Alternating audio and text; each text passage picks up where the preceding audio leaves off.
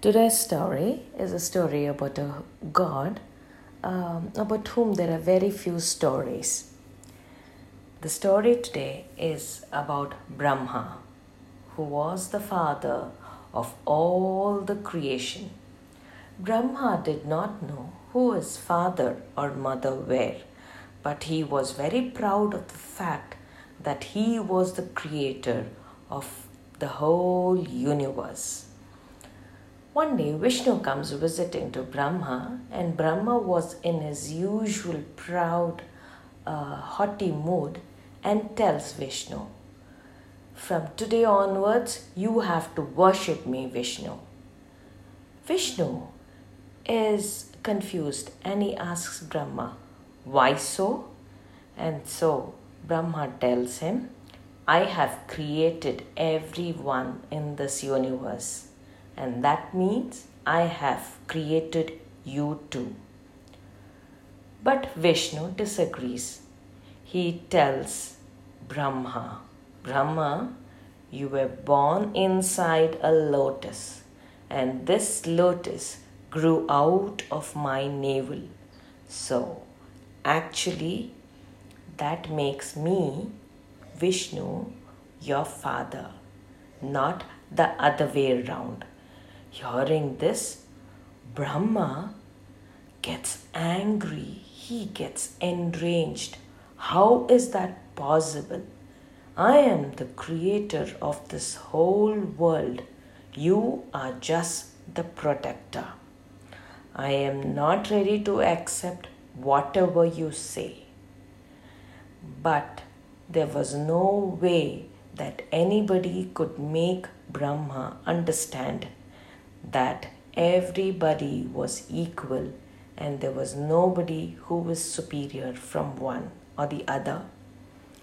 And so, the master of all creation and the protector of all creation, Brahma and Vishnu, have a huge fight.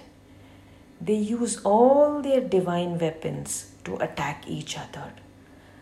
But the war between them is so ferocious that the effects of the war that they are waging is felt down in the earth.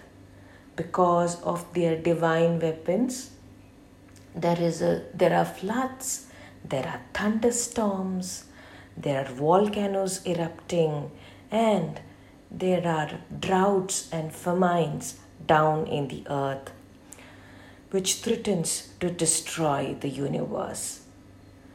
And all of a sudden, when both of them are fighting, there is a massive, endless column of fire, red hot fire, which suddenly appears between Brahma and Vishnu.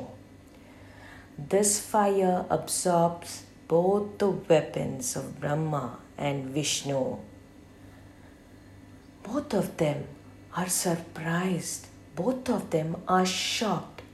From where did this huge column of red hot fire come from?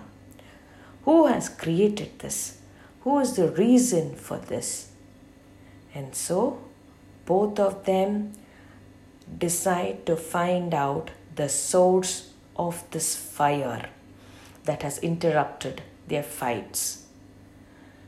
And Brahma and Vishnu decide to head in the opposite direction of the fire in search of the answer to find out the source of this superior power that has made them stop their war.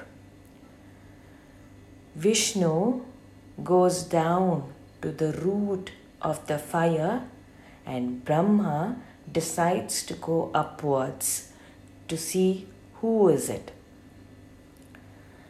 Brahma mounts on his son and goes upwards, right to the top of the column of the fire. And both of them travel in opposite directions through that huge endless column. How much ever they went, The column was never ending. It went deeper and deeper, and on the other side, higher and higher. And right on top, Brahma, sitting on his son, finds a flower drooping from above. He does not find anything else in that column of fire except the Ketaki flower and tells and so Brahma requests the flower that the flower should lie to Vishnu that he is at the source of this huge column of fire. The Ketaki flower does not know what it is that Brahma wants but since the creator of the universe himself has told the flower to lie, the Ketaki flower agrees. Down back there, Vishnu is unable to find the root of the fire and returns disappointed, tired. And they come back to their meeting point from where they first separated from each other. And there, Brahma, the proud, arrogant one, asks Vishnu, What Vishnu? Did you find the source and the root of this fire? You were the one who wanted to go downside. Vishnu says, No, no, Brahma. I haven't been able to find the root of the source of this fire. But have you found any success? And so Brahma gets the Ketaki flower, and the Ketaki flower tells him that yes, I am the source of this bhava. Vishnu is crestfallen and dejected and he accepts defeat. And suddenly the huge column of fire roars and thunders, and everything trembles. And out from this huge column of fire walks out Shiva, the destroyer. And yes, the creator of this column of fire. He tells both of them, Brahma and Vishnu, I created this column of fire so that both of you could stop fighting. Your fighting was making the whole universe die. There were floods, there were famines, there were volcanoes erupting. Everything bad was happening down in the universe because of your fights. You did not give a thought to any other living being in the universe. You were just worried about who is more superior. He asks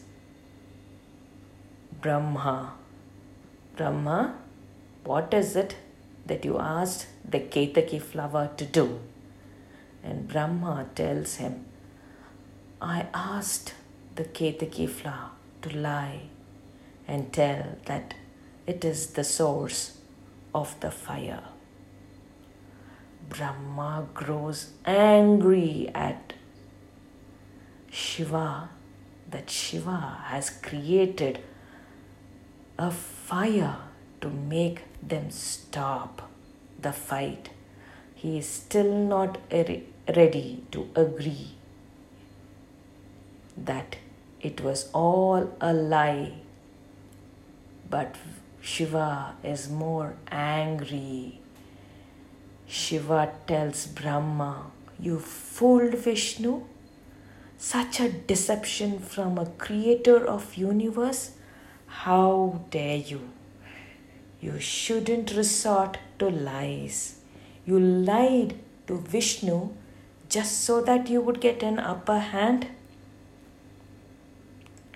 And Shiva cuts off Brahma's fifth head to subdue his arrogance and he curses Brahma.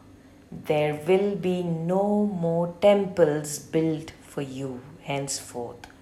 Nobody will worship you.